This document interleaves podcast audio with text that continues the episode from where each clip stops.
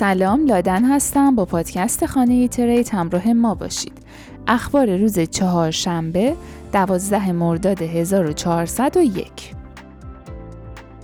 بازده اوراق قرضه آسیا اقیانوسیه و دلار پس از افزایش بازده اوراق قرضه خزانه‌داری ایالات متحده در روز چهارشنبه و پس از اینکه مقامات فدرال رزرو اعلام کردند که به هیچ وجه افزایش نرخ بهره را به پایان نرسوندن، به رشد خود ادامه داد.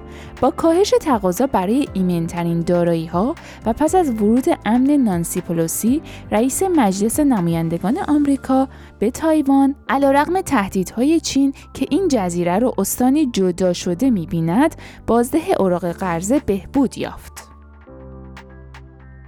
اتحادیه اروپا یک قدم به عرضه قانون کریپتو نزدیکتر شد. این خبر اندکی پس از اینکه شورای اروپا به این توافق رسید که برای نظارت بر ارائه دهندگان خدمات کریپتویی به خصوص یک اداره نظارتی جداگانه برای مبارزه با پولشویی ایجاد کند، منتشر شده.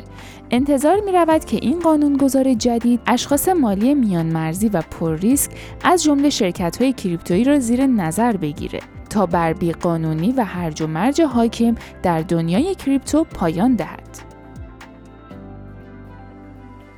دلار آمریکا در معاملات اولیه اروپا در روز چهارشنبه افزایش یافت و رشد شب گذشته به دلیل افزایش تنش‌های ژئوپلیتیکی و پس از اشاره مقامات فدرال رزرو به افزایش بیشتر نرخ بهره حفظ شد. شاخص دلار که ارزش دلار رو در برابر سبدی از شش ارز دیگر ارزیابی میکنه، پس از یک درصد رشد در شب گذشته پس از کاهش خود به پایین ترین سطح یک ماهه در صد و پنج ممیز صفر صدم با یک دهم درصد افزایش در صد و شش ممیز دویست و شصت و سه معامله شد.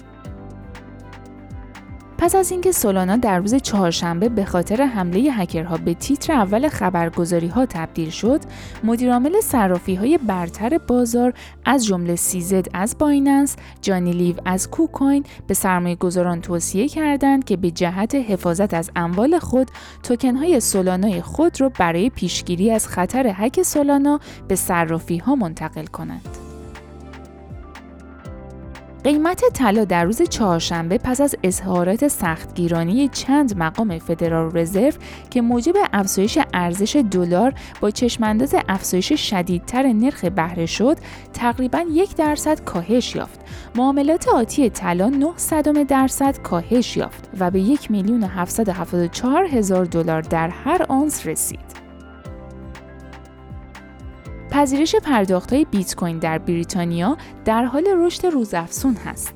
به نظر می‌رسد که باشگاه فوتبال آکسفورد سیتی تبدیل به اولین باشگاه فوتبال لیگ ملی خواهد شد که از شروع فصل آتی در تاریخ ششم آگوست پرداخت‌های روز مسابقه را در قالب بیت کوین می‌پذیرد. کاهش رشد جهانی که به تقاضای سوخت و افزایش ارزش دلار ضربه میزنه، قیمت نفت در معاملات اولیه روز چهارشنبه قبل از جبران برخی ضررها حدود یک درصد کاهش یافت. معاملات آتی نفت برنت با سی و هشت سنت یا چهار دهم درصد کاهش به صد ممیز شانزده دلار در هر بشکه رسید. معاملات آتی نفت خام با سی و پنج سنت یا چهار دهم درصد کاهش به نود و چهار ممیز هفت دلار در هر بشکه رسید. بر اساس گزارشی جدید، علیرغم آشفتگی بازار کریپتو، مشارکت کنندگان فعال در پروژه‌های برتر بیت کوین، اتریوم و سولانا از ژانویه دو هزار و هجده سالانه به طور متوسط هفتاد و یک درصد افزایش یافتند. جاناتان میلر، مدیرعامل کراکن استرالیا، میگه مشکلات بازار ارز دیجیتال که در سال جاری توسط فروپاشی ترا ایجاد شده، تنها به شرکت‌ها و پروتکل‌هایی با مدیریت ضعیف ترازنامه سرایت کرد و بر روی فناوری بلاکچین اثری نذاشت. بر اساس گزارش بلومبرگ در اول آگوست، اندی برید، مدیرعامل پیرسون، میخواد ان اف تی ها رو به کتاب‌های درسی دیجیتال خود اختصاص بده تا بتونه کتاب‌های فروش رفته رو رهگیری کنه. و درآمدی رو که قبلا در بازار دست دوم از دست میرفت به دست بیاره. برید امیدوار هست که این شرکت بتونه از این فناوری برای کسب پورسانت در فروش دست دوم کتاب‌های درسی خود که معمولاً به صورت خصوصی از دانش آموزی به دانش آموز دیگر انجام میشه رو استفاده کنه. گوچی اولین برند بزرگی هست که پرداخت با ایپ کوین رو میپذیره. غول مد ایتالیایی گوچی به اولین برند بزرگی تبدیل شده که پرداخت با ایپ کوین وابسته به بورد ایپ یات کلاب در فروشگاه ها رو میپذیره. داده‌های جدید گلسنود پیشرفت جالبی رو در مورد قراردادهای باز مثل معاملات آپشنز بیت کوین و اتریوم نشون داده. بیت کوین به طور طبیعی بر این معیار تسلط داشت چون نه تنها اولین ارز دیجیتال در بازار بود، بلکه ارز دیجیتالی بود که از بیشترین علاقه سرمایه‌گذاران به خود، چه سرمایه‌گذاران خرد و چه سرمایه‌گذاران نهادی، برخوردار بوده. اتریوم در این زمینه به سرعت از بیت کوین پیشی گرفته چون قراردادهای باز اتر به پنج ممیز شش میلیارد دلار در همه معاملات خرید و فروش آپشنز افزایش یافته بود که بیش از چهل و هفت درصد افزایش رو در ماه گذشته به خود اختصاص داد.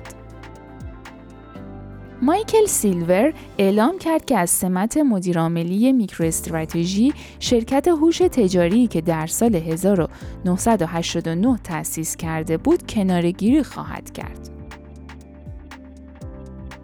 شرکت استخراج ارز دیجیتال دیجیهاست اعلام کرد که به منظور کاهش هزینه‌های انرژی قصد داره بخشی از تأسیسات خود را از نیویورک به آلاباما منتقل کنه. این شرکت همچنین انتظار داره که در تأسیسات آلابامای خود تا سه ماهه چهارم سال دو هزار و بیست و دو ظرفیت هشت ممیز بیست و هشت مگاواتی و تا سه ماهه دوم سال دو هزار و بیست و سه ظرفیت هشت ممیز پنجاه و پنج مگاواتی داشته باشه. و آخرین خبر، علیرغم ادامه بازار نزولی، پرداخت‌ها در قالب ارزهای دیجیتال مثل بیت کوین امسال در بزرگترین سوپرمارکت زنجیره‌ای کرواسی با نام کنزوم در حال افزایش بوده. مرسی که همراه ما بودین. خوشحال میشیم که نظرات و پیشنهاداتتون رو برای ما کامنت بگذارید. تا اپیزود بعدی، خدا نگهدار.